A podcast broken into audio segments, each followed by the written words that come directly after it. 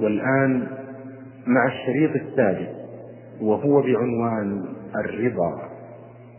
الحمد لله رب العالمين وصلى الله وسلم وبارك على نبينا محمد وعلى آله وصحبه أجمعين. وبعد فحديثنا اليوم عن عمل عظيم من أعمال القلوب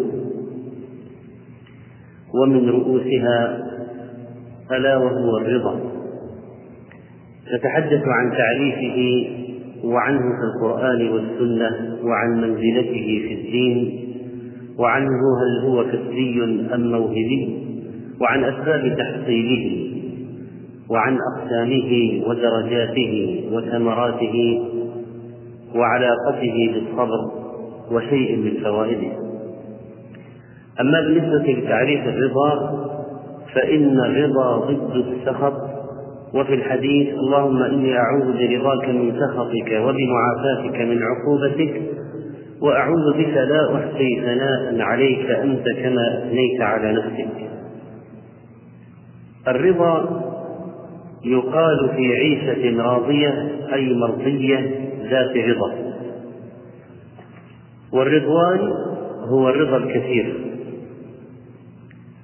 والرضا في الشرع رضا العبد عن الله أن لا يكره ما يجري به قضاؤه ورضا الله عن العبد أن يراه مؤتمرا بأمره منتهيا عن نهيه. وأرضاه أي أعطاه ما يرضى به وترضاه أي طلب رضاه. كما قال الشاعر إذا العجوز غضبت غضبت فطلقي ولا ترضاها ولا تملقي. ويبدو أنه كان لا يحب مثل هذه فالشاهد قوله هو من أبيات الشعر العربي لا ترضاها ومعنى ترضى ترضاه أي طلب رضاه ولما كان أعظم الرضا رضا الله سبحانه وتعالى خص لفظ الرضوان خص لفظ الرضوان بالقرآن بما كان من الله عز وجل كما قال سبحانه وتعالى يبتغون فضلا من الله ورضوانا وقال عز وجل يبشرهم ربهم برحمة منه ورضوان. وإذا نظرنا إلى هذا الرضا في القرآن الكريم فإننا سنجده في عدد من المواضع. فمن ذلك قول الله سبحانه وتعالى في العمل من أجل ابتغاء مرضاته ومن الناس من يشري نفسه ابتغاء مرضات الله والله رؤوف بالعباد. ومن الناس من يبيع نفسه. يشري يعني يبيع. يبيع نفسه بما وعد الله به المجاهدين في سبيله. كما قال الله إن الله اشترى من المؤمنين أنفسهم وأموالهم بأن لهم الجنة.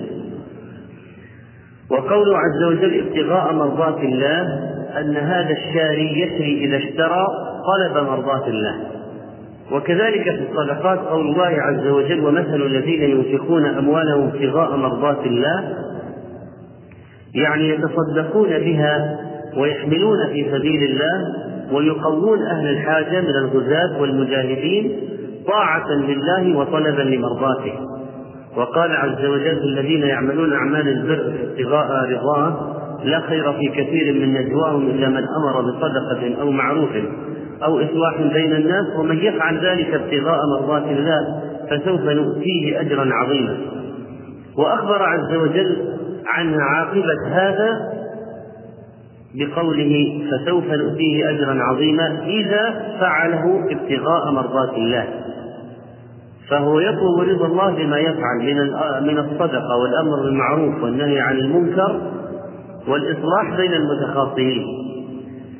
وقد رضي الله عز وجل الإسلام دينا لهذه الأمة فهذا مما رضيه سبحانه فهذا مما رضيه سبحانه كما قال اليوم أكملت لكم دينكم وأتممت عليكم نعمتي ورضيت لكم الإسلام دينا أي رضيت لكم أن تستسلموا لأمري وتنقادوا لطاعتي على ما شرعته لكم وأن تستسلموا لشرعي وتنقادوا إليه. طاعة منكم لي رضيت لكم الإسلام دينا. وكذلك في قول الله سبحانه وتعالى يا أهل الكتاب قد جاءكم رسولنا يبين لكم كثيرا مما كنتم تخفون من الكتاب ويعفو عن كثير. قد جاءكم من الله نور وكتاب مبين يهدي به الله من اتبع رضوانه سبل السلام ويخرجهم من الظلمات إلى النور بإذنه ويهديهم إلى صراط مستقيم. فيهدي بهذا الكتاب المبين يهدي ويرشد ويسدد سبحانه وتعالى والهاء في قوله به تعود على الكتاب العزيز. يهدي به يعني بهذا القرآن من اتبع رضوانه أي رضوان الله تعالى.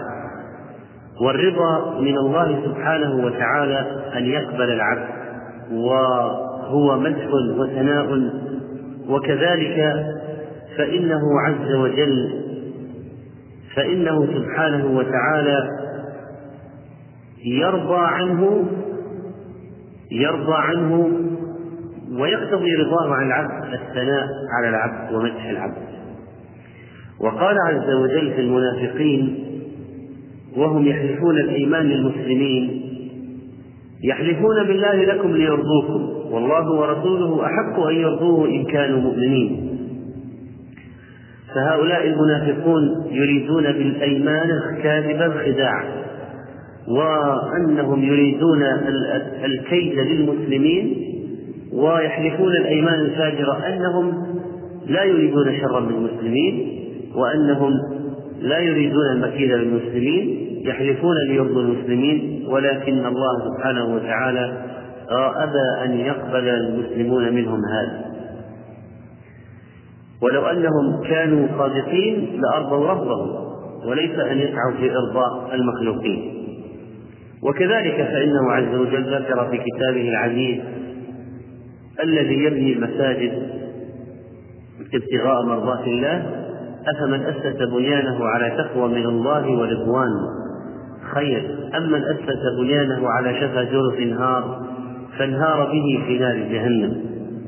فهؤلاء الذين بنوا المساجد خير أيها الناس عندكم الذين ابتدأوا بناء المساجد على اتقاء الله بطاعتهم في بنائه وأداء فرائضه ورضا من الله لبنائهم فعلوه ما فعلوه هو خير لهم.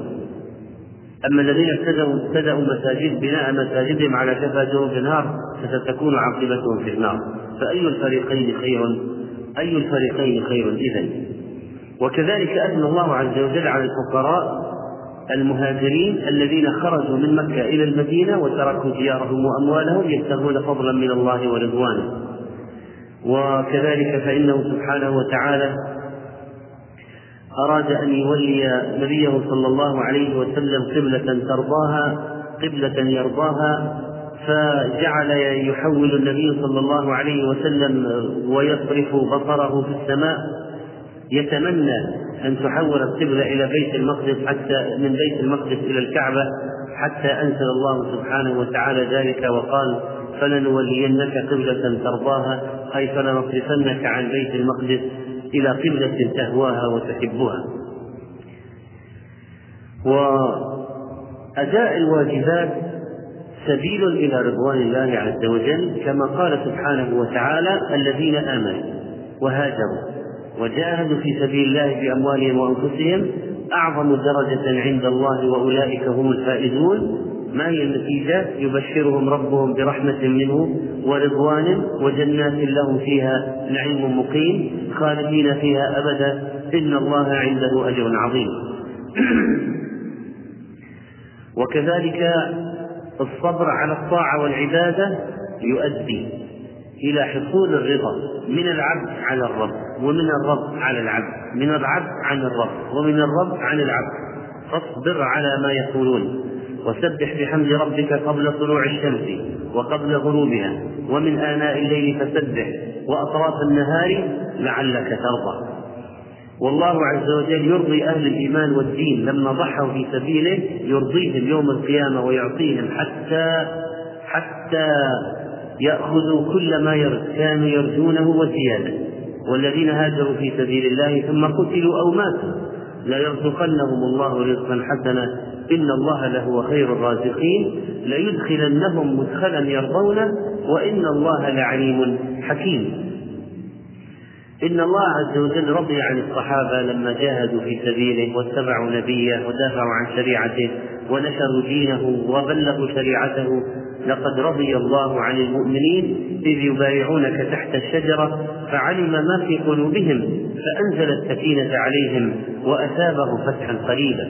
وهؤلاء الذين هاجروا في سبيل الله ولا يوادون من حاد الله ورسوله ولو كانوا آباءهم أو أبناءهم أو إخوانهم وعشيرتهم أولئك كتب في قلوبهم الإيمان وأيدهم بروح منه ويدخلهم جنات تجري من تحتها الأنهار خالدين فيها رضي الله عنهم ورضوا عنه. فهذا الرضا متبادل بين الرب وبين العبد. ويوم القيامة سيكون ستكون العيشة الراضية عاقبة هؤلاء وأهل اليمين. قال الله تعالى فيهم فأما من أوتي كتابه بيمينه فسوف يحاسب حسابا يسيرا. و فأما من أوتي كتابه بيمينه فيقول هاؤم اقرأوا كتابية؟ إني ظننت أني ملاق حسابية فهو في عيشة راضية. وجوه يومئذ ناعمة لسعيها راضية. يا أيتها النفس المطمئنة ارجعي إلى ربك راضية مرضية. وسيجنبها الأتقى الذي يؤتي ماله يتزكى. وما لأحد عنده من نعمة تجزى إلا ابتغاء وجه ربه الأعلى ولسوف يرضى. فمن ثقلت موازينه فهو في عيشة راضية. رضا الله عز وجل أعلى مطلوب للنبيين والصديقين. ماذا يريدون؟ ماذا يريد النبيون والصديقون؟ يريدون مرضاة الله سبحانه وتعالى. ذكر رحمة ربك عبده زكريا إذ نادى ربه نداء إذ نادى ربه نداء خفيا. قال رب إني وهن العظم مني واشتعل الرأس شيبا. ولم أكن بدعائك رب شقيا. وإني خفت الموالي من ورائي وكانت امرأتي عاقرا فهب لي. من لدنك وليا يرثني ويرث من آل يعقوب واجعله ربي رضيا. واذكر في الكتاب إسماعيل إنه كان صادق الوعد وكان رسولا نبيا وكان يأمر أهله بالصلاة والزكاة وكان عند ربه مرضيا. ماذا فعل موسى عليه السلام لما استعجل للقاء الله؟ لماذا استعجل؟ وما أعجلك عن قومك يا موسى؟ قال هم أولئك على أثري. وعجلت إليك ربي لترضى. فاستعجل لينال مرضاة الله. أستعجل الخير. أستعجل اللقاء. لم يصبر حتى جاء إلى هذا الموقف.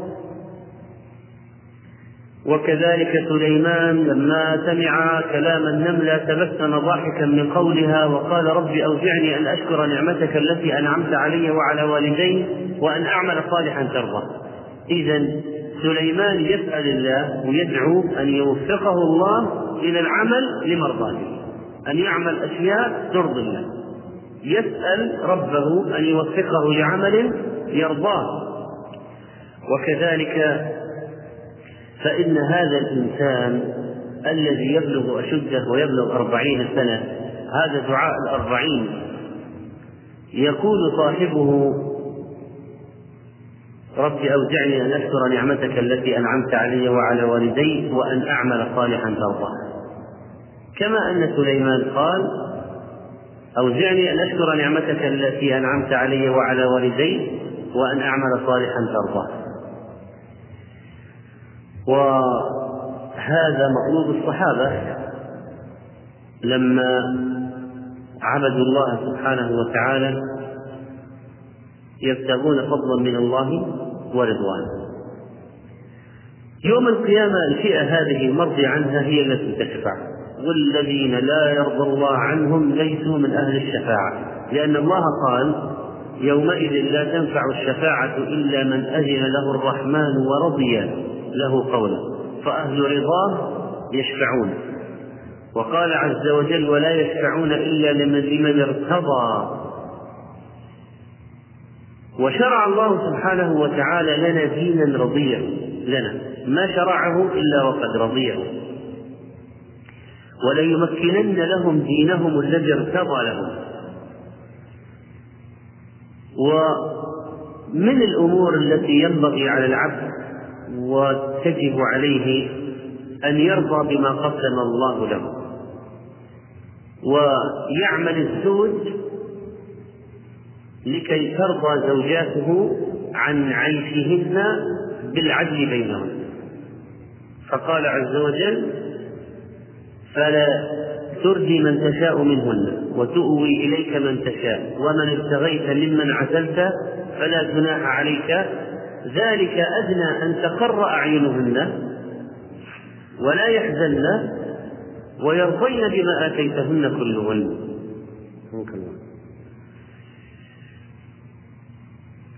إذا انتقلنا إلى سنة النبي صلى الله عليه وسلم سنجد أيضا طائفة من الأحاديث في موضوع الرضا.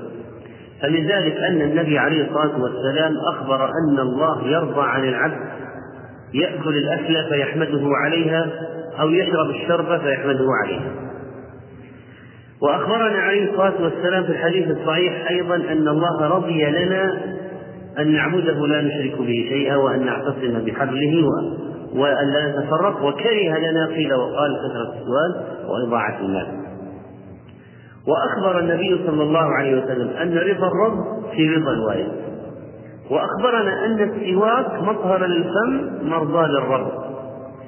وأخبرنا أن من التمس رضا الله بسخط الناس رضي الله عنه وأرضى عنه الناس.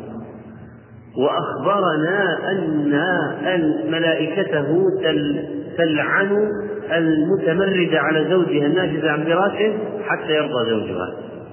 وأخبرنا كذلك أن وأخبرنا كذلك نبيه صلى الله عليه وسلم أنه عندما مات ولده لا يقول إلا ما يرضي الرب. فلما مات إبراهيم جعلت عين النبي صلى الله عليه وسلم تذرفان ثم أتبعت دمعة بدمعة أخرى وهذه البكوة ببكوة أخرى وقال إن العين تدمع والقلب يحزن ولا نقول إلا ما يرضي ربنا أو يرضى ربنا. ولا نقول إلا ما يرضى ربنا أي عنه وإنا بفراقك يا إبراهيم لمحزونون. رواه البخاري. والنبي عليه الصلاة والسلام في دعاء في السجود علمنا أن نستعيذ برضا برضا الله من سخطه. نستعيذ برضا الله من سخطه كما جاء في صحيح مسلم.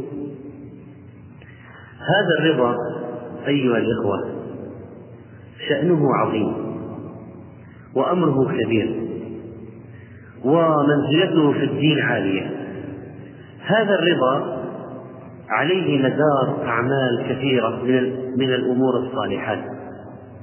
هذا الرضا الذي هو من منازل السائرين والسالكين.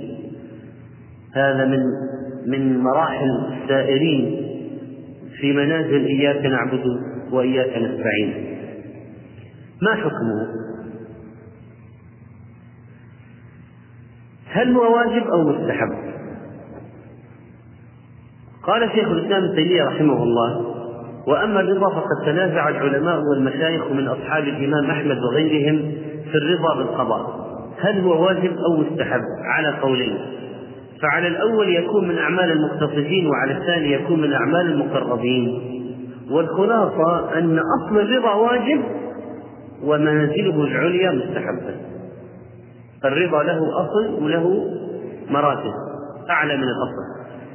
فيجب الرضا من من جهة الأصل. الذي ما عنده رضا عن الله ولا عن الرسول ولا عن الشرع ولا عن الدين ولا عن الأحكام هذا ليس بمسلم. فلا بد لكل مسلم موحد يؤمن بالله واليوم الآخر من درجة من الرضا. لازم. أصل الرضا لا بد أن يكون متوفرا. أصله واجب. لأنه قال ذاق طعم الإيمان من رضي بالله ربا وبالإسلام دينا وبمحمد نبيا. فلا وربك لا يؤمنون حتى يحكموك فيما شجر بينهم ثم لا يجدوا في أنفسهم حرجا مما قضيت ويسلموا تسليما. وهذا هو الرضا. ولو أنهم رضوا ما آتاهم الله ورسوله وقالوا حسبنا الله الآية ذلك بانهم اتبعوا ما أسخط الله وكرهوا رضوانه فأحبط أعمالهم. إذا الرضا الدرجة الأولى منه واجبة. أساس الرضا واجب. هناك رضا بالقضاء وهناك رضا بالشرع. اللي هي ما أوجبه الله وما نهى عنه. لا بد من الرضا بذلك. وحتى المنهيات لا بد أن نفهم ما معنى الرضا بالمنهيات. لا يشرع الرضا بالمنهيات طبعا كما لا تشرع محبتها لأن الله لا يرضاها ولا يحبها. والله لا يحب الفساد ولا يرضى لعباده الكفر. وهؤلاء المنافقون يبيتون ما لا يرضى من القول. بل اتبعوا ما أسخط الله وكرهوا رضوانه فأحبط أعمالهم. فالرضا الثابت بالنص هو أن يرضى بالله ربا وبالإسلام دينا وبمحمد نبيا يرضى بما شرعه الله لعباده من تحريم حرام أو أو إيجاب واجب أو إباحة مباح. يرضى عن الله سبحانه وتعالى ويرضى عن قدره وقضائه ويحمده على كل حال وأنه لحكمة. وإن حصل التألم بوقوع المقدور. فإن قال قائل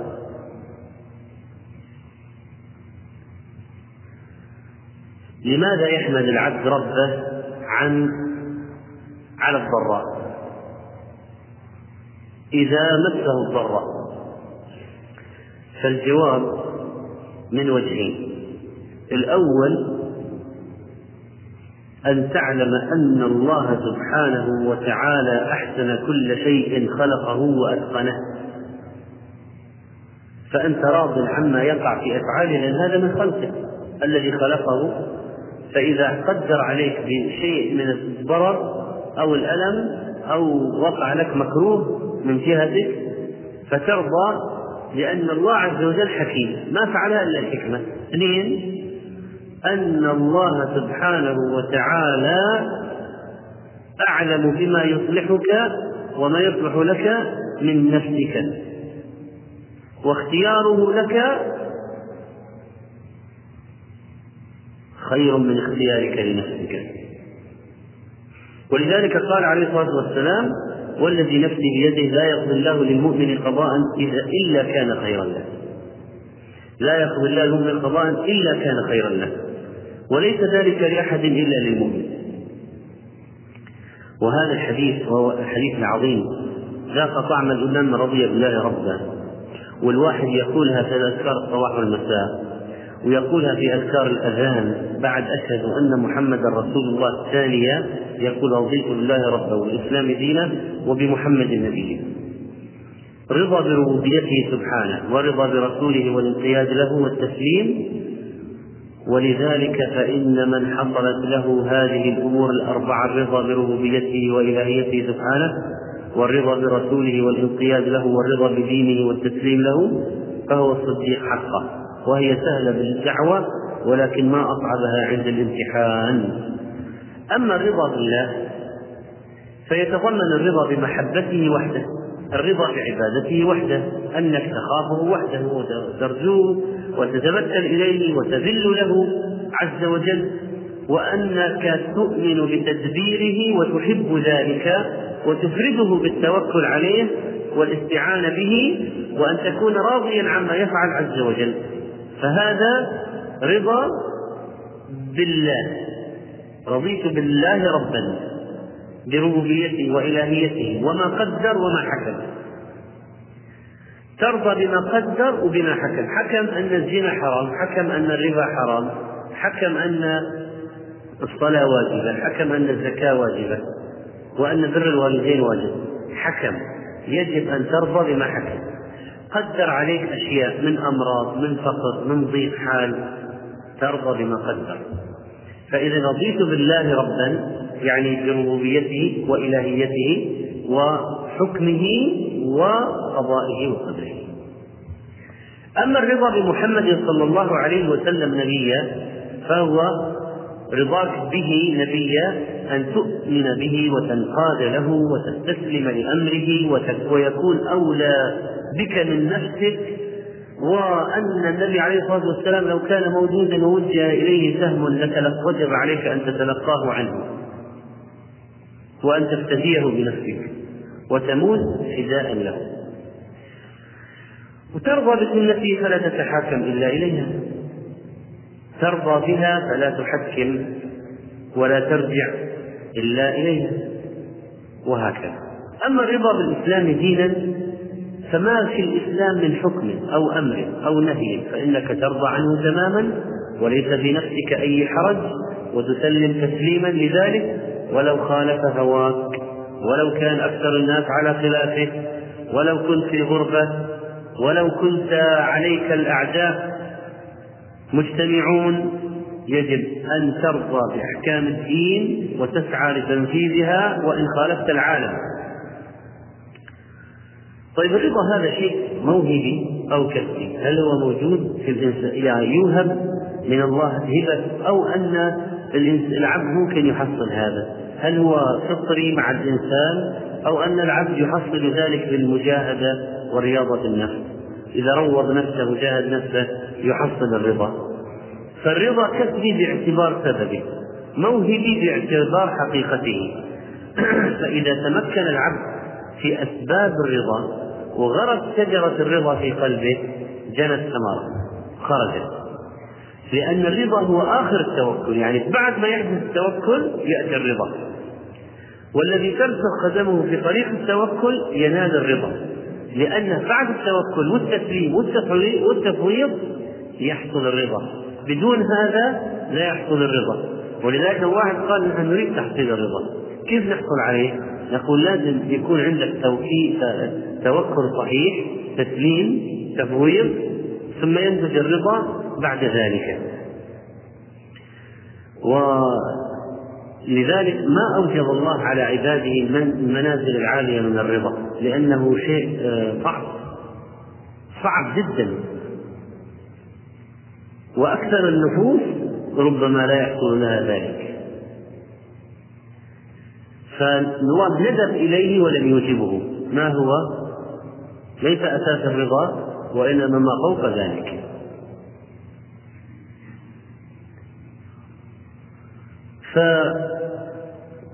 فإذا حصل إذا حصل للعبد شيء فإنه لا بد أن يكون محفوفا بنوعين من الرضا. رضا قبله ورضا بعده. وكذلك الرضا من من الله عز وجل عن العبد. ثمرة رضا العبد عن الرب. فإذا رضيت بالله رضي الله عنك. والرضا باب الله الأعظم وجنة الدنيا ومستراح العارفين. وحياة المحبين ونعيم العابدين وهو من وهو من أعظم أعمال القلوب. وقال يحيى بن معاذ لما سئل متى يبلغ العبد إلى مقام الرضا؟ قال إذا أقام نفسه على أربعة أصول يعامل بها ربه. تعامل ربك بأربعة أشياء يحصل لك الرضا. يقول إن أعطيتني قبلت وإن منعتني رضيت وإن تركتني عبدت وإن دعوتني أجبت. والرضا إذا باشر القلب فإنه يدل على صحة العلم. وليس الرضا والمحبة كالرجاء والخوف. فمن الفروق أن أهل الجنة مثلا لا يخافون في الجنة ولا يرجون مثل رجاء الدنيا. لكن لا يفارقهم الرضا أبدا. فإذا دخل الجنة فارقهم الخوف. ما لا خوف عليهم ولا هم يحزنون. في الدنيا في خوف. إذا دخلوا الجنة زال الخوف الرضا لا يزول. خارج الجنة. داخل الجنة الرضا موجود. فهذا من الفروق بين الرضا وبين الخوف والرجاء. الخوف والرجاء في الدنيا ليس موجودا عند أهل الجنة. الرضا مستمر. الخوف والرجاء يفارقان العبد في أحوال. أما الرضا فلا يفارقان العبد لا في الدنيا ولا في البرزخ ولا في الآخرة ولا في الجنة. العباد إذا دخلوا الجنة انقطع عنهم الخوف لأن الشيء الذي كانوا يخافون منه أمنوه الآن بدخول الجنة. والشيء الذي كانوا يرجونه قد حصل لهم. أما الرضا فإنه لا يزال معهم وإن دخلوا الجنة. فعيشتهم راضية وهم راضون ورضوا عن الله وراضون بثوابه وما آتاهم في دار السلام لو سألنا سؤال فقلنا هل يشترط أن أن أن الرضا إذا حصل لا يكون لا يكون هناك ألم عند وقوع المصيبة؟ هل من شروط الرضا أن الواحد لا يتألم؟ صارت مصيبة فرض هل من شروط الرضا أن أنه لا يحصل له ألم؟ الجواب ليس من شرط الرضا أن لا يحس العبد بالألم والمكاره بل من شرط الرضا أن لا يعترض على الحكم أن لا يسخط ولذلك فإن الرضا لا يتناقض مع وجود التألم وكراهة النفس لما يحدث من المكروه.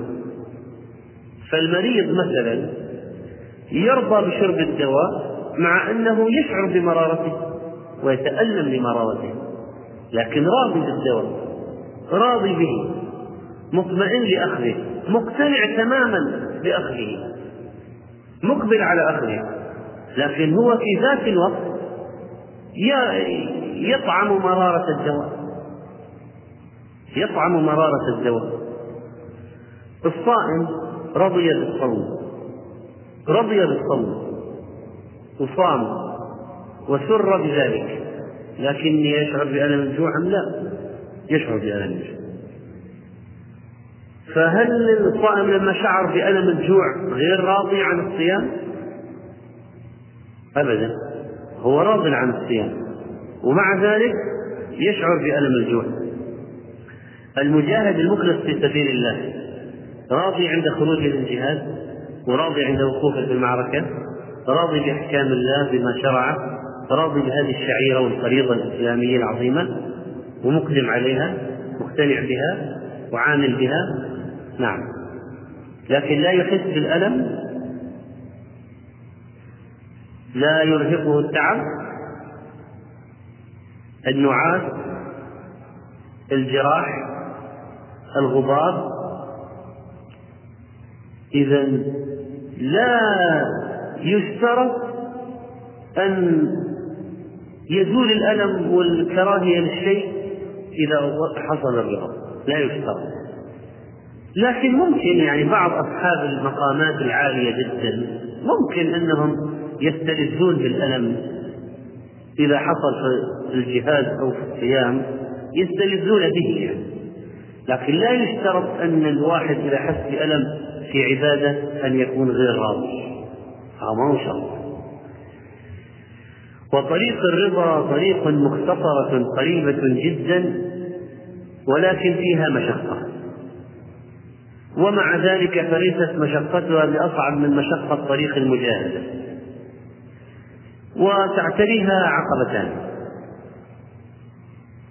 أو ثلاث.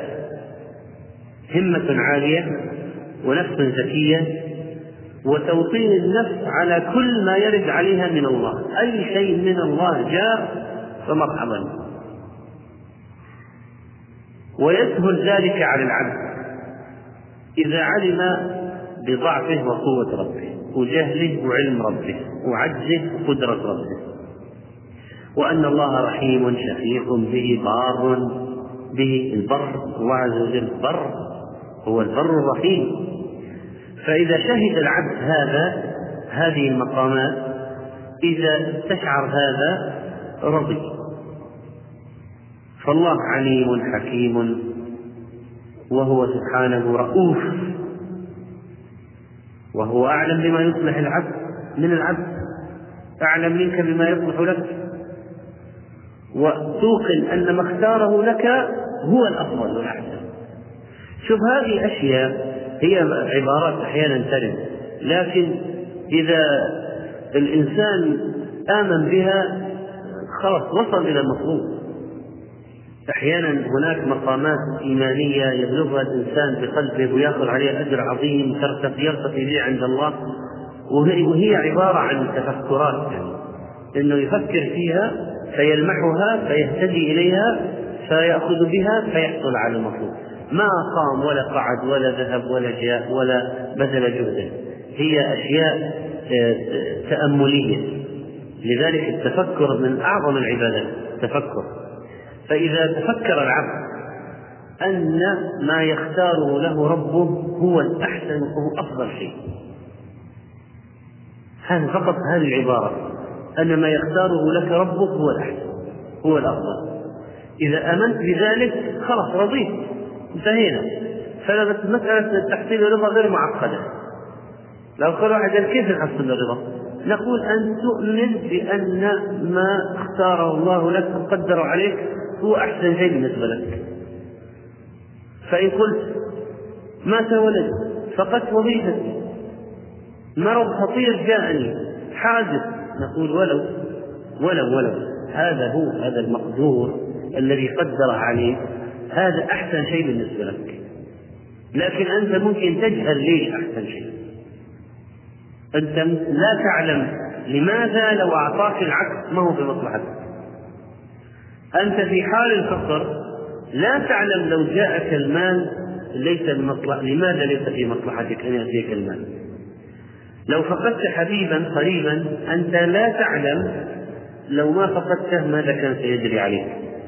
فنتيجة إذا اعترف العبد بجهله وآمن بعلم ربه وأن اختياره له أولى وأخير وأفضل من اختياره لنفسه خلص ما حصل وصل إلى الرضا. وصل إلى الرضا. فطريق الرضا والمحبة تسير بالعبد وهو مستلق على فراشه. فيصبح أمام الركب بمراحل يعني ممكن في ناس يعملون في عبادات فيها مجهود. وصاحب الرضا هو عبادته من هذه الجهة بقلبه. فيسبقهم وهم وراءه مع أنه على فراشه وهم يعملون لأنه راضي عن الله. بل هو يتفكر في هذا في هذا الأمر يتفكر فيه ويؤمن به ويرسخ في نفسه فيختلف من الله وناس آخرين ما عندهم هذا التصور المفهوم. يعملون أشياء من قد يكون فيها ذهاب ومجيء طاعات يعني لكن ما وصلوا إلى هذا المستوى. ما وصلوا إلى هذا المستوى. ولذلك يا إخوان ترى أعمال القلوب مهمة جدا لأن الواحد ممكن يبلغ بها مراتب عند الله وهو قاعد. طبعا مو معنى وهو قاعد يعني لا يعمل خيرا ابدا ولا يصلي ابدا ولا يصلي لا. لكن ممكن يكون في ناس آخرين أكثر عملا منه يعني يصومون أكثر منك ويتصدقون أكثر منك ويحجون أكثر منك. نعم؟ وينظفون المساجد أكثر منك ويعملون أشياء كثيرة من الطاعات. لكنهم أقل منك درجة. ليه؟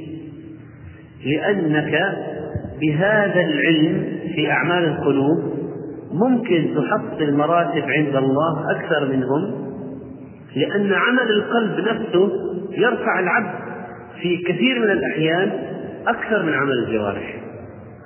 فأبو بكر الصديق ما سبق الأمة بأنه أكثر واحد في الأمة صلاة في الليل وقياما وصوما. ممكن في ناس في الأمة أكثر من أبي بكر الصديق من جهة العبادات الشعائر عمل الجوارح أكثر ممكن. لكن سبقهم بشيء وقر في نفسه. فهذه أعمال القلوب يعني مسألة الرضا عن الله لو تحققت في صدر العبد هذا هذه أشياء تميز بين المستويات العبادة ترفع هذا فوق هذا. هذه أشياء ينبغي التفطن لها. أنت مثل ما تقوم تركع وتسجد وتصوم وتذهب وتجيء وترمي جمرات وتطوف حول الكعبة وتتوضأ هذه أعمال في الجوارح في أعمال قلوب لا لا تقل أهمية عنها بل هي أعلى منها.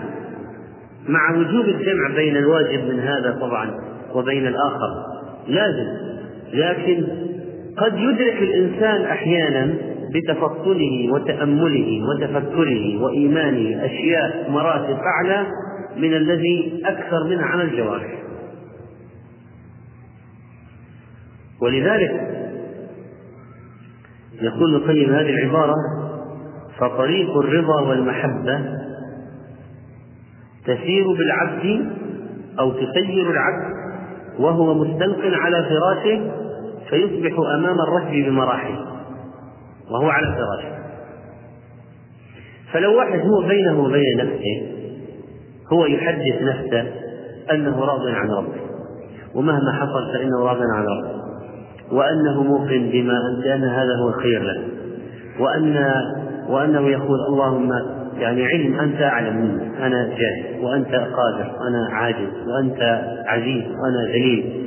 ولا زال هو يعني يحس بهذا في نفسه ويتردد بينه وبين نفسه وهو في قلبه تعتمد هذه المشاعر. هي عبارة عن تأمل وتفكر لكن آه، ترفعه درجات عند الله عظيمة. ويقترب من الله مع أن غيره ممكن في باب عمل الجوارح أكثر منه. والرضا مقامات. فمنها الرضا بما قسمه الله وأعطاه من الرزق. وهذا ممكن يجيده العوام. بعض العوام يجيدونها. المرتبة الأعلى الرضا بما قدره الله وقضاه. ومرتبة أعلى من هذا أن يرضى به بالله يعني بدلا من كل ما سواه. خلاص كل ما سوى الله لا عبرة به عنده فهو راض بالله عن كل ما سواه. فإذا الرضا بما قسمه الله وأعطاه والرضا بما قدره وقضاه والرضا به عما سواه. هذه منازل. ممكن بعض الناس يأتي لدرجة لا يستطيع أن يأتي بالدرجة التي بعدها ممكن بعضهم يأتي بجزء من الدرجة ولا يحقق كل الدرجة. ممكن بعض الناس يرضى عن الله فيما قسم له من الزوجة لكن ما يرضى عنه بما قسم من الراتب بعض الناس يرضى بما قسم من المعاش لا يرضى بما قدروا قضى بعض الناس يرضى بما قدروا قضى عليه في آه، حادث لكن لا يرضى بما قضى قدر عليه في شيء آخر حصل له من المكروه مثلا. فقد يصبر على سرقة المال ولا يصبر على فقد الولد. ممكن. بعض الناس في مسألة الصبر على المقدور عندهم صبرهم هذا في جانب دون جانب. وأما أن الإنسان يعني عنده يرضى عن عن يرضى بالله عن كل ما سواه معنى ذلك أن يهجر كل شيء لا يؤدي إلى الله. طيب هناك ملاهي وألعاب أشياء مباحة لكن لا تقود إلى الله. لا تقود إلى الله.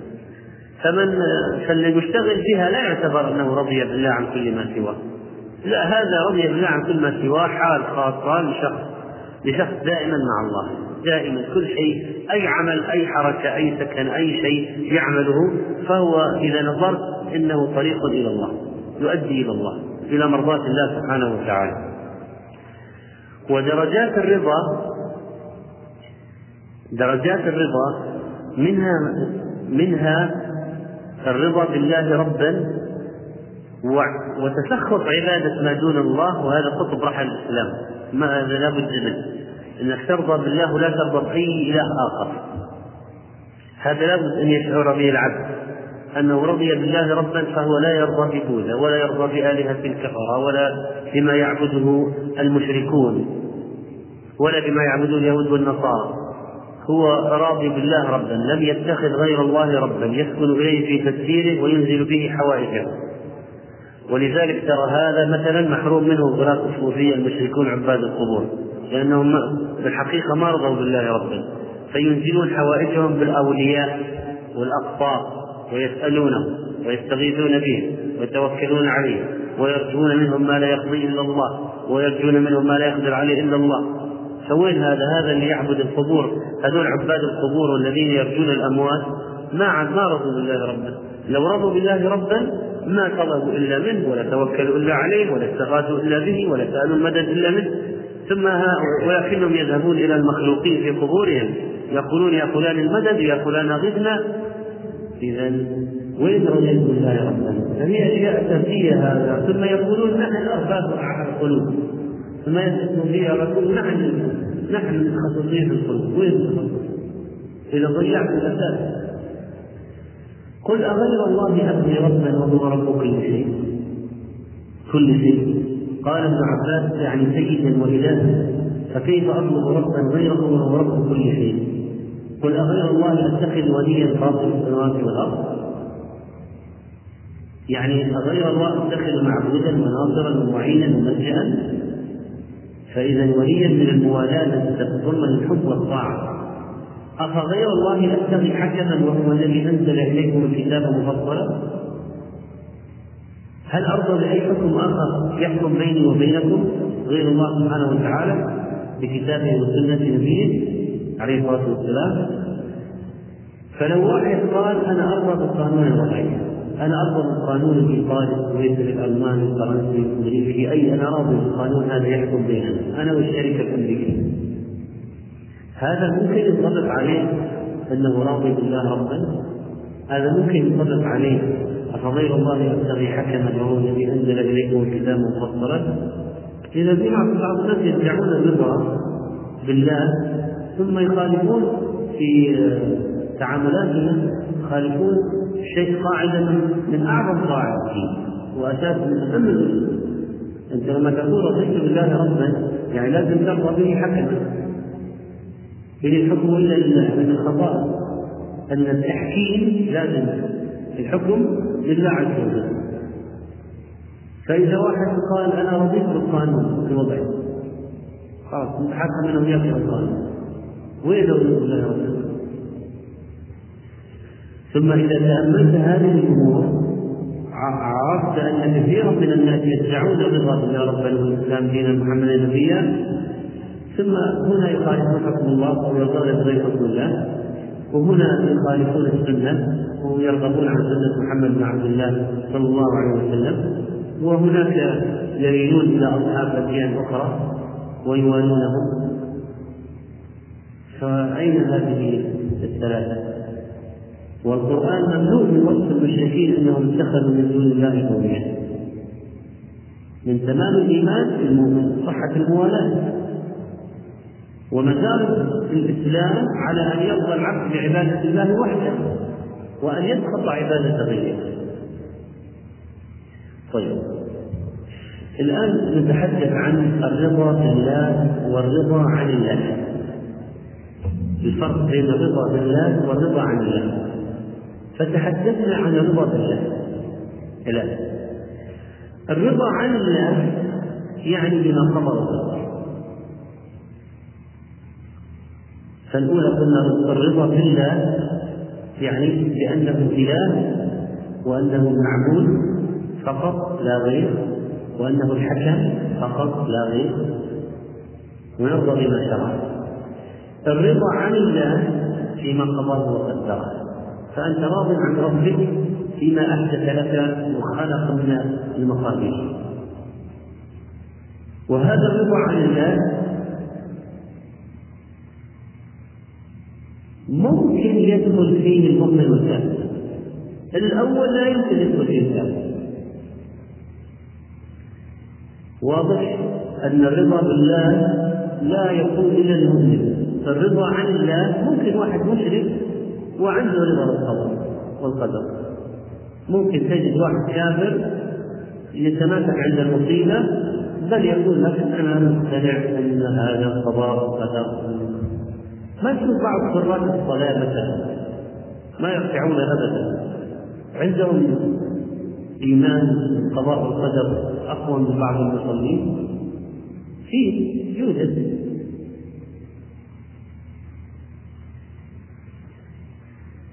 فلا بد من اجتماع الأمرين الرضا بالله والرضا عن الله.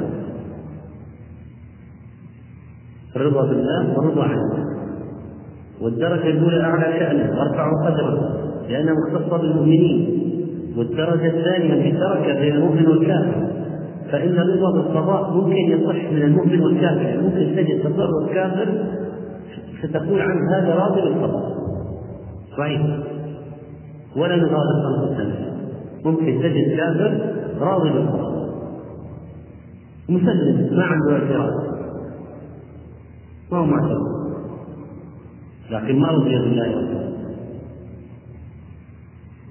فالرضا بالله ربا آكد فروض الفروض باتفاق الأمة.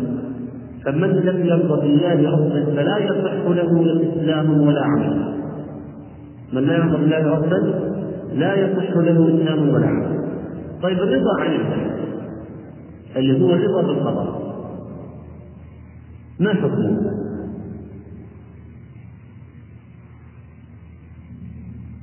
ما حكمه لابد اولا أن نفصل في قضية القضاء. هناك نوعان من القضاء. قضاء شرعي وقضاء كوني.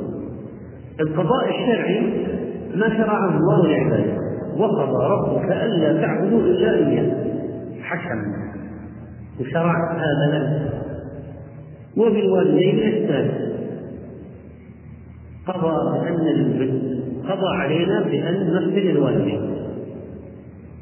هذا قضاء الشرعي ممكن العباد يلتزموا به ممكن ما يلتزموا به ممكن يحصل الواقع ممكن يتخلى. اللي هو القضاء الشرعي.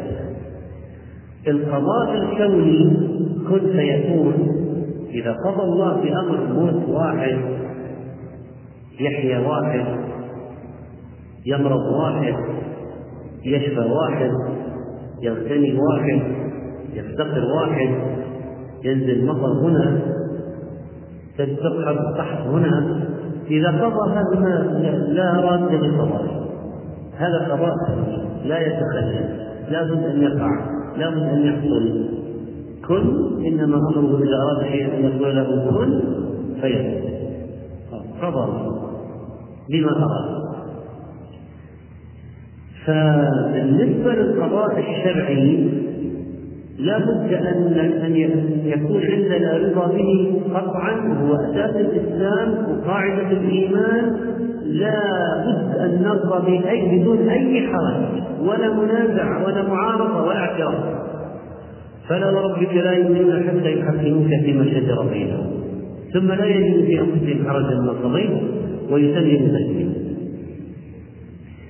لكن الرضا بالمقادير التي تقع شوف في فرق بين الرضا والصبر. الرضا بالمقدور والصبر على المقدور. ترى الرضا درجة أعلى من الصبر. ليست الرضا قضية عملية سهلة. وعلى هذا يحمل كلام من قال العلماء إن الرضا ليس بواجب. في المقدور إن لم يوجب الله على عباده أن يرضوا بالمقدور بالمصائب يعني لأن الدرجة هذه لا يستطيع كل العباد لكن أوجب عليهم الصبر. وفي فرق بين الرضا والصبر. من تأمل في فرق بين الرضا والصبر. الواحد يصبر ممكن يصبر وهو يتجرع المرارة وألم المصيبة لكن يحدث نفسه يحدث نفسه أن يقول هو متوكل لكن يحدث نفسه أن يقول شيء غلط.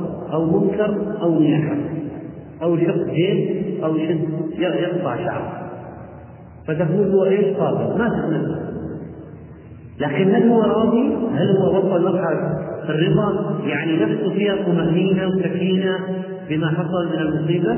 مو كل الناس يصلون إلى هذا. لما تنزل مصيبة مثلا الموت قليل مات عزيز عليك أنت يجب عليك أن تصبر فلا يجب أن تعترف بكلمة ولا تأتي بأي عمل يدل على الاعتراف. كالصيام الزعيق النياحة.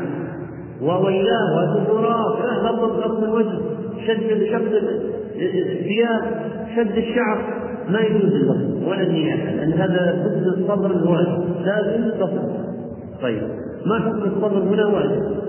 والذي ينافي الصبر من النياحة حرام فالواحد ما يمسك نفسه يحدثها يحدثها فتقول هذا جاء بالواجب خلاص أتى بما يجب عليه. لكن هل نفسه مطمئنة؟ سكينة تامة بل عنده سرور مثلا في القضاء وصل للرضا التام هذا لا يصل إليه أكثر ولذلك هذا الذي لم يجبه الله على عباده لكن من وصل إليه هذا يعني شأنه عظيم الذي يصل إليه. قال شيخ الإسلام ابن تيمية رحمه الله الرضا بالقضاء ثلاثة ثلاثة أنواع. أحدها الرضا بالطاعة. فما حكم الرضا بالطاعة؟ طاعة. الرضا بالطاعة طاعة. الرضا بالطاعة طاعة. والله يحبه طيب هذا لا إشكال. الثاني الرضا بالمصائب. فهذا مأمور به إما مستحب وإما واجب. الواجب لما يوازي الصبر الدرجة الأولى من الرضا. وأما الدرجة العليا من الرضا عند المصيبة كما قلنا اللي فيها سكينة النفس. التامة فهذا عزيز لا يصل إليه إلا كل المخلوقين والله من رحمة ما أوجبه عليهم لأنه لا يستطيع. كلهم لا يستطيعون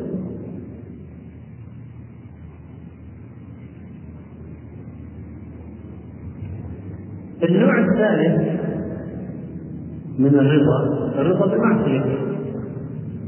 من الرضا بالطاعة الرضا بالقضاء الرضا بالمعصية فما حكم الرضا بالكفر والفسوق والعصيان؟ واحد يرى الخبث في أهله وراضي. مقر. راضي أن مدرسته تهجر راضي أن مدرسته تحب الشباب راضي أن مدرسته تخرج مع الشباب راضي أن زوجته تخرج بدون حجاب. راضي. تعرف المعاصي في البيت الشباب مع الخدامات. آه راضي. الرضا بالمعصية حرام. الرضا بالمعصية معصية والرضا بالكفر كفر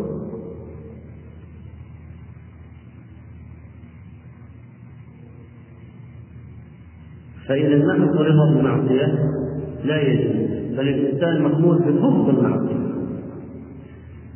والله لا يحب الفساد ولا يرضى لعباده الكفر ولا يحب المعتدين ولا يحب الظلم ولا الظالمين.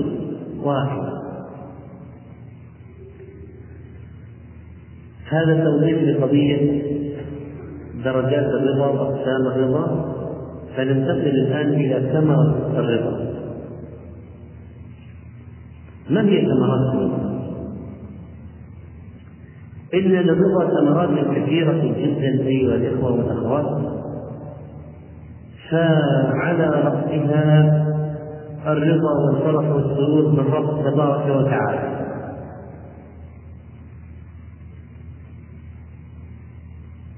والنبي صلى الله عليه وسلم كان أرضى الناس بالله وأسر الناس بربه وأفرح الناس بربه تبارك وتعالى. فالرضا من تمام العبودية. الرضا من تمام العبودية ولا تتم العبودية بدون صبر وتوكل ورضا وذل وخضوع وافتقار الله سبحانه وتعالى. ثانيا إن الرضا يثمر رضا الرب عنك غير إنه يثمر سعادتك به وفرحك بربك وسرورك به وهو من طعم العبودية. فإن الرضا يثمر رضاك أنت عن الله يثمر رضا الله عنك. فإن الله عز وجل رضي بمن يعبده يرضى عمن يعبده يرضى عن من يعبده سبحانه وتعالى. وإذا تملكته وألحقت عليه وطلبته وتذللت إليه أقبل عليك. ثالثا أن الرضا يخلص من الهم والغم والحزن وشتات القلب وكسب البال وسوء الحال. ولذلك فإن باب جنة الدنيا يفتح بالرضا قبل جنة الآخرة فالرضا يوجد يؤدي إلى طمأنينة القلب وغرقه وسكونه وقراره. بعكس السخط الذي يؤدي إلى اضطراب القلب وريبته وانزعاجه وعدم قراره. فالرضا ينزل على قلب العبد سكينة لا تتنزل عليه السكينة ولا أنفع له منها. لأنه متى نزل على قلب العبد السكينة استقام وصلحت أحواله وصلح باله. ويكون في أمن ودعم وطيب عيش رابعا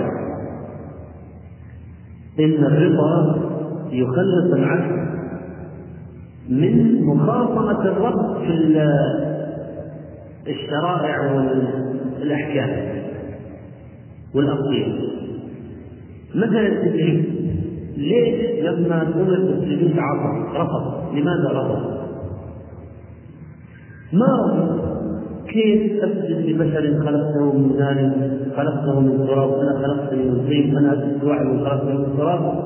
لا يمكن فرضا آه، عدم الرضا من ابليس ماذا أدى؟ إلى أي شيء أدى؟ اعتراف اعتراف على على على حكم الله وعلى على أمر الله اعتراف على أمر الله. فإذا الذين الآن يتكلمون في الأحكام المنافقو عصرنا الآن عندنا المنافقون في العصر هذا ما هم راضين بالربا ولا تحريم الزنا ولا ولا بإباحة تعدد الزوجات ولا هم راضين بالحجاب مثلا. فهؤلاء دائما تأملت في مقالاتهم ومقالاتهم المكتوبة والملحوظة تجد أنه في مخاصمة مع الرب يعني كلامهم عبارة عن مخاصمة مع الرب ليش فرضت عليها؟ ليش أوجبت عليها؟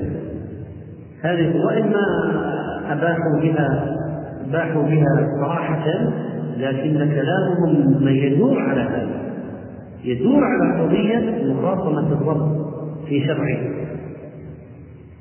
أنه لماذا كان هذا؟ ولا يستقيم ولا يحسن هذا ولا يدفع القلم هذا الوقت وهذا. فالرضا يخلص الواحد من مخاصمه الرب أن يخاطبه على شرعه وعلى قدره فيجعله في سلام وصلح مع ربه. وكذلك فإن الرضا هو من العدل الذي فإن الرضا يشعر العبد بعدل من ثمرة الرضا أنه يشعر العبد بعدل الرب. ولذلك كان عليه الصلاة والسلام يقول عدل في قضاءك والذي لا يرضى بعدل الرب فهو جائر ظالم. والله عز وجل أعدل العادلين. حتى في العقوبات فقطع يد السارق لماذا؟ قطع يد السارق على العقوبة. عقوبة. قطع يد السارق عقوبة. فالله عدل في قضائه وعدل في عقوباته سبحانه وتعالى فلا يعترض عليه لا في قضائه ولا في عقوباته عز وجل. والرضا ايها الإخوة. اما ان يكون لفوات عدم الرضا يكون إما لفوات شيء أخطأك وأنت تريده وتحبه أو لأن شيئا أصابك وأنت تكرهه وتكرهه فيحصل للشخص الذي ليس عنده رضا قلق واضطراب وإذا نزل به ما يريد إذا نزل به ما يكره وفاته ما يحب حصل له نوع الشقاء. النفسي إذا كان راضي لو نزل به ما يشاء أو فات شيء يحبه ما شقي. ولا تألم لأن الرضا يمنع عنه الألم هذا.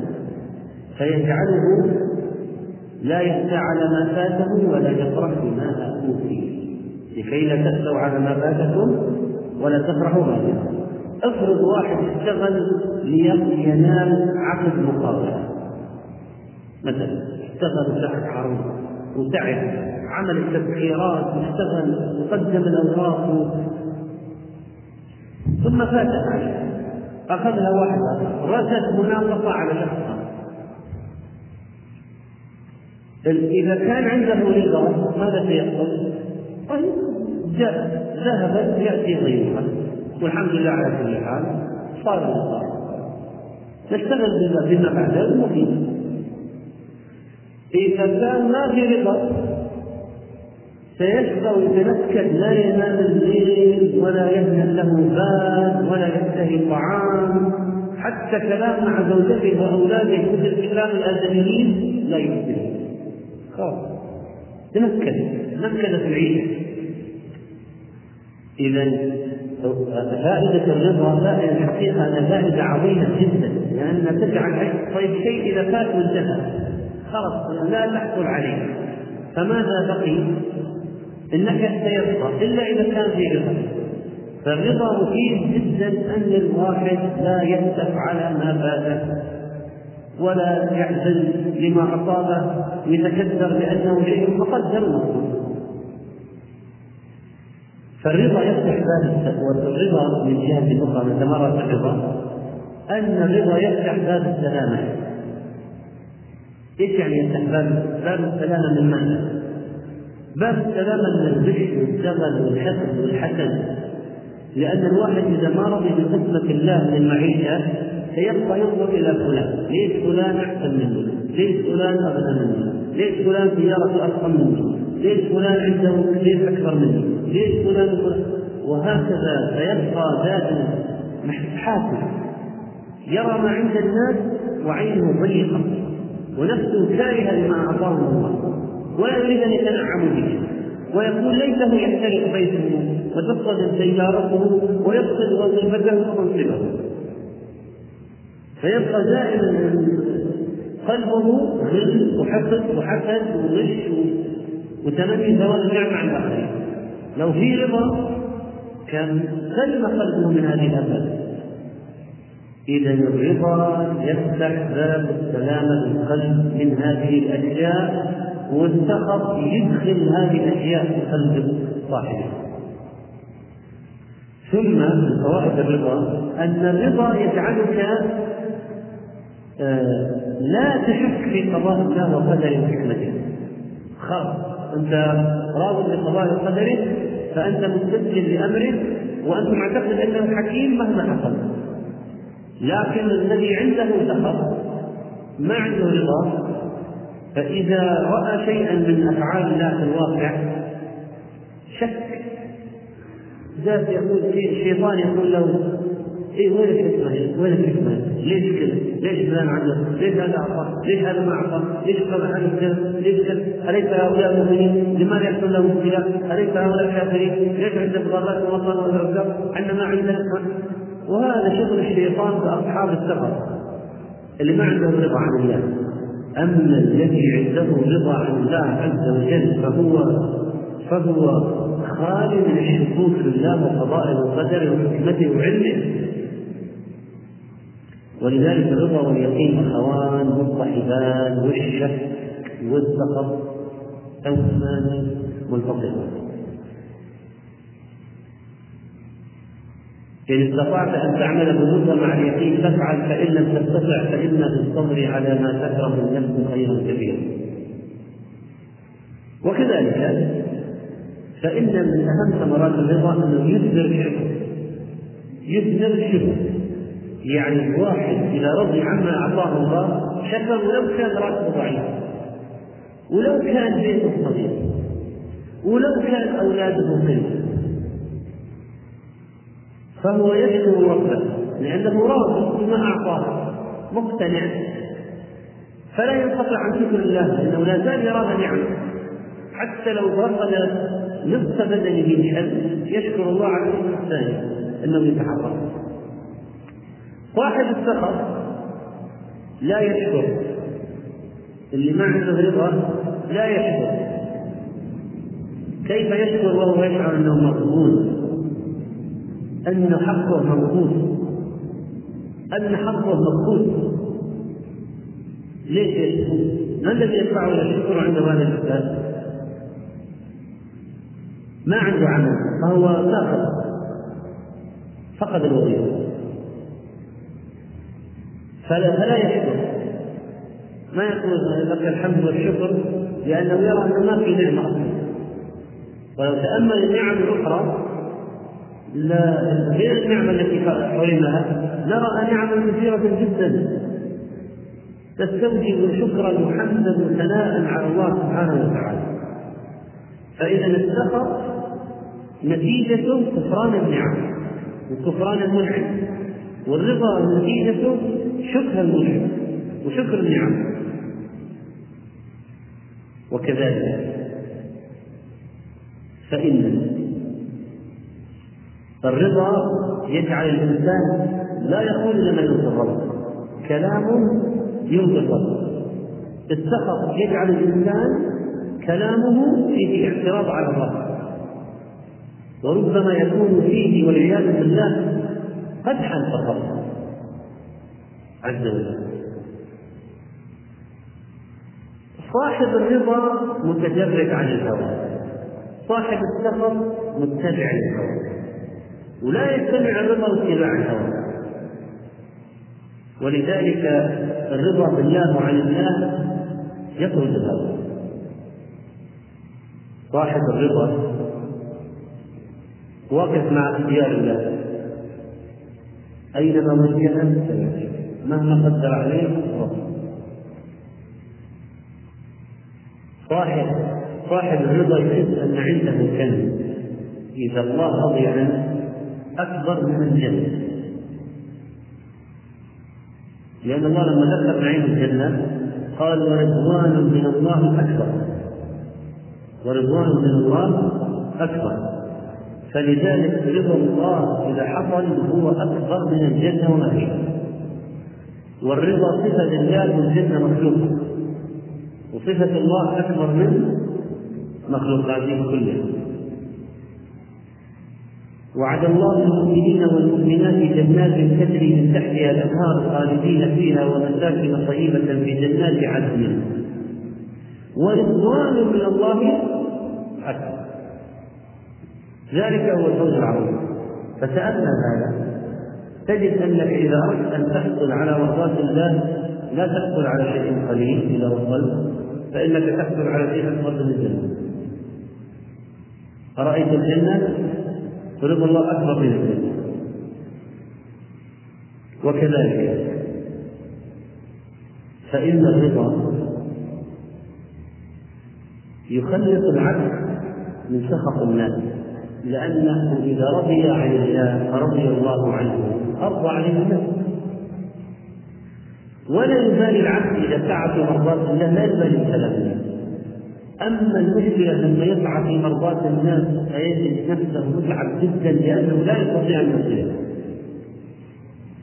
فصاحب الرضا مقام الرضا ومنزلة الرضا والذي يريد برضا الله سبحانه وتعالى ويسعى إلى رضاء الله سبحانه وتعالى لا تجده يتعب نفسيا في الناس. إيش قال فلان؟ وايش قال فلان؟ يبغى فلان؟ وما هو موقف فلان مني؟ وما هو؟ لا يأتي بهذه الأشياء لأنه يرى أن المهم هو رضا الله. فهو لا يفكر في الناس ولا في كلام الناس. فهو ما هو تعبان نفسيا المشكلة لما الواحد يقدم رضا الناس على رضا الله. فهو دائما يفكر في الناس. يفكر في مديره يفكر في الذي معه محمد يفكر في كذا وين سيكون هذا؟ وماذا سيكون هذا؟ وهذا راضي ترى ولا لا؟ وهذا راضي هو المهم أن هل الله راضي ولو أنه اشتغل برضا الله ما عاد يهمه ماذا سيكون الناس. ولو وصل إليه كلام فلا يؤذيه. نفسيا لا لا يؤذيه هو ما دام هو راضي عنه لا يؤذيه المشكلة التي يعتمد رضا الناس ولا رضا الله دائما في شقاء. لأن الناس لا يمكن لهم أن يرضوا لا يمكن أن يرضوا ثم إلا الله سبحانه وتعالى يعطي الراضي عنه أشياء ما سألها. لأنه إذا رضي عن العبد أعطاه بدون ما يسأل العبد ولا يكون ولا تكون عطايا الله.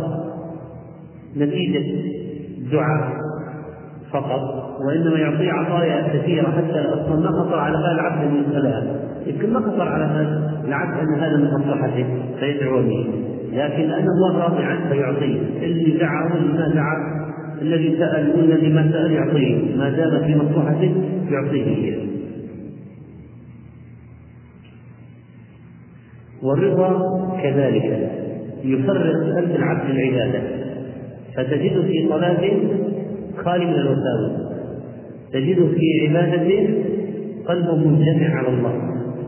تجده في طاعته لربه غير مشتت الذهن فيستفيد العبادة. هي الصلاة حاصلة حاصلة والوقت منصرف فيها منصرف فيها.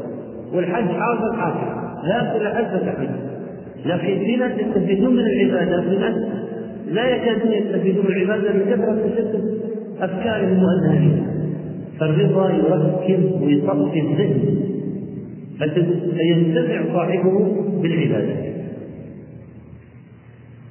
الرضا فيه له شأن عجيب مع بقية أحوال القلوب أعمال القلوب الصالحة أن أجره لا ينقطع وليس له حد بخلاف أعمال الجوارح. أجرها له لها حد لأنها تنتهي إلى نهاية معينة. يعني مثلا الصلاة عشر دقائق ربع ساعة مثلا أعمال معينة. الصدقة بألف خلاص ألف. لها أجر ألف عشر آلاف مليون. يعني لها أجر ينتهي عندها تنتهي عندها لأن عمل الجوارح محدود. عمل القلب أجره غير محدود. والرضا من أعمال القلب فأعمال الجوارح تضاعف على حد معلوم محدود وأما أعمال القلوب فلا ينتهي تضعيفها فلا تزال في مضاعفة وإن غابت عن بال صاحبها كيف يعني؟ يعني أن واحد مثلا راضي وفكر ذهنه وقلبه إنه راضي عن الله وعن قضاء الله عرض له مسألة حسابية يعني يحل مسألة حسابية. فانشغل ذهنه في؟ حل المسألة. العلماء يقولون إنه أجر الرضا لا ينقطع وإن شغل الذهن بشيء ثاني لأنه اصله موجود. ولو انشغل القلب شيء آخر الآن لكن ما زال عداد الحسنات على الأعمال القلبية ما فلو واحد يخاف الله طيب أحيانا يحصل له بكاء نتيجه هذا الخوف وجل. لو انشغل باله مثلا في مع ولده يظن الجراح الولد ونفس موضوع التامل في الخوف وما يوجد من البكاء والخشية والخشوع إلى آخره. فلا زال اجره على الخوف مستمرا لأن هذا عمل قلبي مركوز في الداخل ما انتهى. موجود. اصله معزله في الداخل. ولذلك أجره مستمر وهذه من عجائب أعمال القلوب عليكم السلام فالآن هذا ممكن يوضح لماذا أعمال أجر أعمال القلوب أكثر من أجر أعمال الجوارح؟ مع أنه لازم من أعمال الجوارح طبعا. لازم لأن ما في أعمال الجوارح معناه الاختلاف القربان لا في أعمال القلوب لكن الشاهد أن أعمال القلوب أجرها مستمر. طيب. هل الرضا يتنافى مع الدعاء؟ يعني هل واحد يقول والله أنا راضي تدعو خلاص اللي راح يجي أنا راضي واللي يجيني فنقول لا. لسبب ما هو؟ ليس الرضا ما يتعارض مع الدعاء. نعم. لأن الدعاء يرضي الله والدعاء مما أمر الله به. فبعض الناس في سؤال ورد حول هذا هل إذا دعا الإنسان ربه يزيل عنه مصيبة لا يكون راضيا؟ الجواب لا ليس هكذا بل هو يمكن يكون راضي لأن الله قال ادعوني. ويدعون ربهم خوفا وطمعا. يدعون يريدون فوائد ويدعون يريدون دفع الشرور يدعون يريدون نعم ويدعون يريدون دفع نقم. فالدعاء هكذا لجلب منفعة أو دفع مضرة. فلأن الله قال ادعوني لأن الدعاء يرضي الله فإذا الدعاء لا يتعارض مع القضاء مع مع الرضا. الدعاء لا يتعارض مع الرضا. فواحد لو مراد بالمصيبة لكن يسأل الله أن يخففها أن يزيد أثرها مثلا وأن يعوضه خيرا ما يتعارض. لا يتعارض. واحد الآن ما عنده وظيفة ما عنده الآن لكن يسأل الله وظيفة يسأل الله رزق ما يتعارض؟ لأن الله أمرنا أن نسأله وأن نسأله الرزق. وفابتغوا عند الله الرزق. طيب. هل الرضا يتنافى مع البكاء على الميت؟ قال شيخ الإسلام رحمه البكاء على الميت على وجه الرحمة. على وجه الرحمة. واحد تأثر وأشفق ورحم من رحمة من رحمة الحال التي نزل قلبه بكى توجع لحال هذا الطفل الذي يحتضر رأى طفلا يحتضر ويتألم. الطفل يتألم يحتضر ونفسه تقعقع. ويخرج صوت. والحلق لما وصلت الروح. فبكى. توجعا ورحمة رحمة. لحال هذا الصبي البكاء على الميت على وجه الرحمة حسن مستحب وذلك لا ينافي الرضا. بخلاف البكاء عليه لفوات حظه منه. بخلاف البكاء عليه لفوات حظه منه. فإذا بكى عليه أنه للأسف راح من يده. للأسف. هذا غير البكاء الرحمة. لازم نفرق لأن النبي عليه الصلاة والسلام لما رأى إبراهيم يموت ابنه بكى. لكن بكى إيه ليه؟ لماذا؟ ما هو دافع البكاء؟ لأنه أتأسف أنه فقد الولد ولا بكى رحمة هنا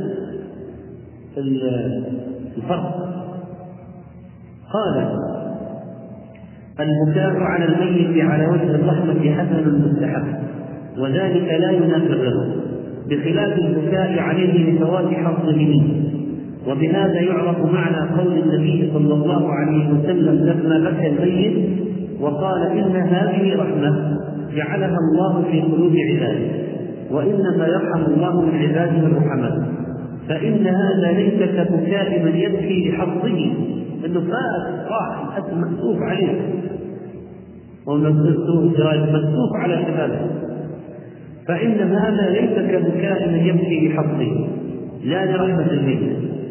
فإن الفضيل بن عياض لما مات ابنه علي ضحك وقال رأيت أن الله قد قضى فأحببت أن أرضى بما قضى الله به. حاله حال حسن بالنسبة إلى أهل الجزاء. وأما رحمة الميت مع الرضا بالقضاء وحمد الله على كل حال. وحمد الله تعالى. كحال النبي صلى الله عليه وسلم فهذا أكمل. يعني لو قيل أيهما أكمل النبي عليه الصلاة والسلام بكى توجعا بكى رحمة بالميت بكى رحمة الميت أو أن ذاك من السلف لما مات ولد ضحك فيقال حال النبي عليه الصلاة والسلام أكمل. رحمة البكاء رحمة الميت رحمة للميت. مع حمد الله والرضا بالقضاء أكمل. كما قال تعالى ثم كان من الذين آمنوا وتواصوا بالصبر وتواصوا بالمرحمة. وتواصوا بالمرحمة. فذكر الله التواصي بالصبر والتواصي بالمرحمة. والناس أربعة أقسام. منهم من يكون فيه صبر بقسوة. صبر مع مع قسوة القلب. ما في رحمة. لكن يصبر. ومنهم من يكون فيه رحمة بالجزع عنده رحمة لكن عنده جزع ينهار ومنهم من يكون فيه قسوة والجزع. جمع الشر والصبر والمؤمن المحمود الذي يصبر على ما يصيبه ويرحم الناس يصبر على ما يصيبه ويرحم الناس ومما يجب أن يعلم أنه لا يسوغ في العقل ولا الدين طلب رضا المخلوقين يعني بإطلاق يعني طلب رضا المخلوقين بإطلاق لا يمكن. أنك تحصل على رضا التام للمخلوقين غير ممكن. لوجهين أحدهما أن هذا غير ممكن كما قال الشافعي رضي الله عنه رضا الناس غاية لا تدرك فعليك بالأمر الذي يصلحك فالزمه ودع ما سواه ولا تعاني. والثاني أننا مأمورون بأن نتحرى رضا الله ورسوله كما قال تعالى والله ورسوله أحق أن يكون. طيب. إذا لو واحد قال هل نحن مكلفين أن نرضي الناس؟ نرضي كل الأطراف؟ نرضي كل الفرقاء؟ نقول لا لسنا مكلفين بهذا. لسببين أولا لا يمكن. لا يمكن الراجل يخطأ يعني واحد متزوج زوجتين يستطيع دائما أن يرضي جميع الاطراف لا يمكن. وحتى الشخص الذي فيه شركاء متشابهون إذا أرضى هذا اسقط هذا معروف. وحتى بعض الناس الذين في المبيعات في الشركات إذا أرضى هذا الزبون اسقط ذاك الزبون. يعطي هذا بضاعه إلى لك ليش اعطيك أنا تعطيني أنا لا تعطيك فإذا لا يمكن ارضاء كل الناس لا يمكن. هذه واحدة. اثنين أننا مكلفون بأرضاء الله وليس بأرضاء النفس ولو رضي الله انتهت كل القضايا كل المجالات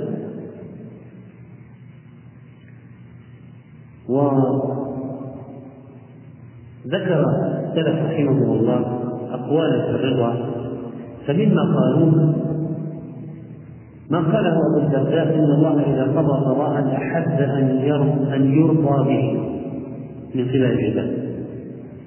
وقال ابن مسعود إن الله بحسنه وعدله جعل الروح والفرح أو الروح والفرح في اليقين والرضا وجعل الهم والحزن في الشك.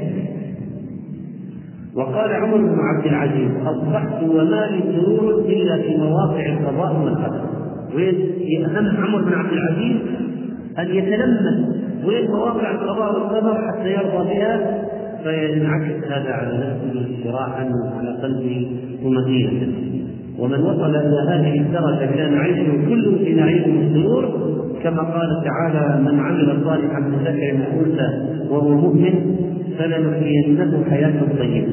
قال بعض السلف الحياة الطيبة هي الرضا والقناعة. وقال عبد الواحد بن زيد الرضا باب الله الأعظم وجنة الدنيا ومستراح ومستراح العابدين. وربما رضي المبتلي حتى لم يعد يشعر بالألم عذابه فيك عفو وبعده فيك قرب. وكذلك قال عمر بن عبد العزيز عمر بن الخطاب لأبي موسى أما بعد فإن الخير كله الرضا فإن استطعت أن ترضى وإلا اصبر هذا ما تقدم من الرضا منزلة أعلى من الصبر. وقال عبد الله بن عمرو إذا توفي إذا توفي العبد المؤمن أرسل الله إليه ملكين. وتحت من الجنة. فيقال أخرجي أيتها النفس المطمئنة إلى روح وريحان ورب عنك راض وقال ميمون بن مهران من لم يرضى بالقضاء فليس بحسنه دواء وكذلك فإن عبد الله بن مبارك رحمه الله نقل عبارة يا بني إنما تستدل على تقوى الرجل بثلاثة أشياء. لحسن توكله على الله فيما نافه ولحسن رضاه فيما آتاه ولحسن زهدة فيما فاته فأنت أما يمرك شيء أو يأتيك شيء أو يفوتك إذا فات انسى فيه وإذا آتاك ارضى به. وإذا نزل بك وإذا حصل بك آه، حصل لك ظروف صعبة الجأ إليه إلى الله سبحانه وتعالى. فإذا هذا يا إخوان منزلة الرضا التي تسمى محبة الله والفوز بالجنة والنجاة من النار وحسن ظن العبد بربه والفوز برضوانه والنفس المطمئنة والحياة الطيبة. ينبغي فعلا أن يكون أن نكون على عنايه بهذا العمل العظيم من أعمال القلوب نسأل الله سبحانه وتعالى أن يجعلنا من الشاكرين عند النعماء والصابرين عند الضراء والراضين بالقضاء وما آتانا سبحانه وتعالى انه سميع مجيب وصلى الله وسلم على نبينا محمد. شكر الله لفضيلة الشيخ محمد صالح المنجد ما قدمه ونسأل الله أن يجعله في ميزان أعماله والسلام عليكم ورحمة الله وبركاته.